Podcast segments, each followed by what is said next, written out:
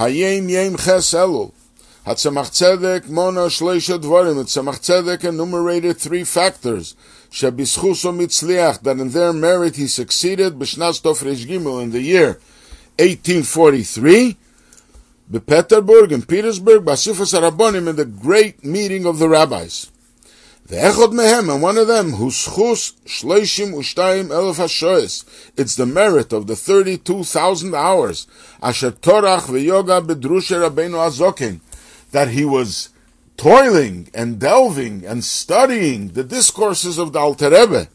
B'meshach Shleishim Ashonim Tovkuf Samachdalet Tovkuf Tzadik Dalet. Over 30 years from 1804 to 1834. Bishnas Tovkuf Samachdalet. In the year 1804, Koval Shiur Miyuchad Lilme Drusha Rabbeinu Azokin, he set himself a fixed session of studying and delving into the discourses of the Alter Rebbe. B'shnas Tovkuf Tzadik Dalet, in the year 1834, his Chilul Isasek Bahat Fososom. Then they started to prepare the uh, publication of all these Maamarim. So here is the story of the meeting of the rabbis was the government called together all the great leaders, all the great Jewish leaders of that time in Russia, and they wanted to institute changes in the education, to introduce secular education for all the Jewish uh, students in the yeshivas, and also for the rabbonim, and also to make changes in halacha. And the Tzemach Tzedek stood up with Mesiris Nefesh, with self-sacrifice, and stood up to the government, and he succeeded. But during that time, as it's discussed in another Hayom Yom of Chov Gimel Cheshvan, at that time, which took about eight weeks, the Tzemach Tzedek was arrested 33 times for standing up to the government. And the minister asked him, you are rebelling against government. And according to Torah, if you rebel against government, it's punishable by death.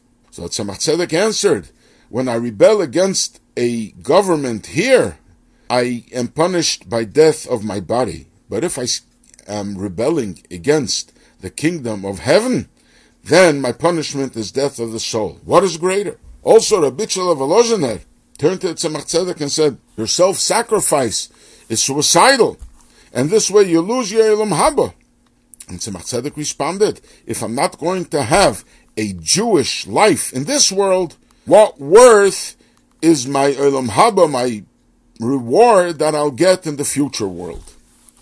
And then there's another Hayom Yom, which refers to this occupation of Tzemach Tzedek in the Maamarim of the Alter Rebbe, which is for Gimel Shvat. The Frierdiker Rebbe describes the whole history of the Teiro Er and Likkutei Torah. The Teiro Er was published in Tov Kuf Tzadik Dalet in 1834. It's called Chelek Aleph Part 1, and there is no Part 2. And then, in Tov Resh Ches in 1844, the Likkutei Torah was published with a different name.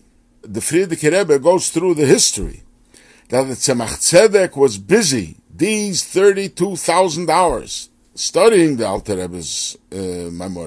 And then he wrote over a hundred thousand notebooks each notebook of eight pages, 35 lines each page.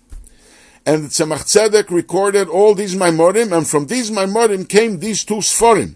In the first volume was purely the Alter Rebbe's discourses, and therefore it was Teiro E, the Alter Rebbe's Maamarim. Likkutei Torah is already a collection of the Alter Rebbe's Maamarim plus commentary of Tzemach Tzedek. Because during the break, Chassidim found out that Tzemach Tzedek also had notes on these Maamarim, and they begged him to publish it, and he refused. Until the Alter Rebbe came to him in a dream, and also to three of his children, and finally he acquiesced, and he published the Lekut together with his commentary. So Teira 8 is volume 1, and Lekut is volume 2, together with the commentary of the Tzemach Tzedek.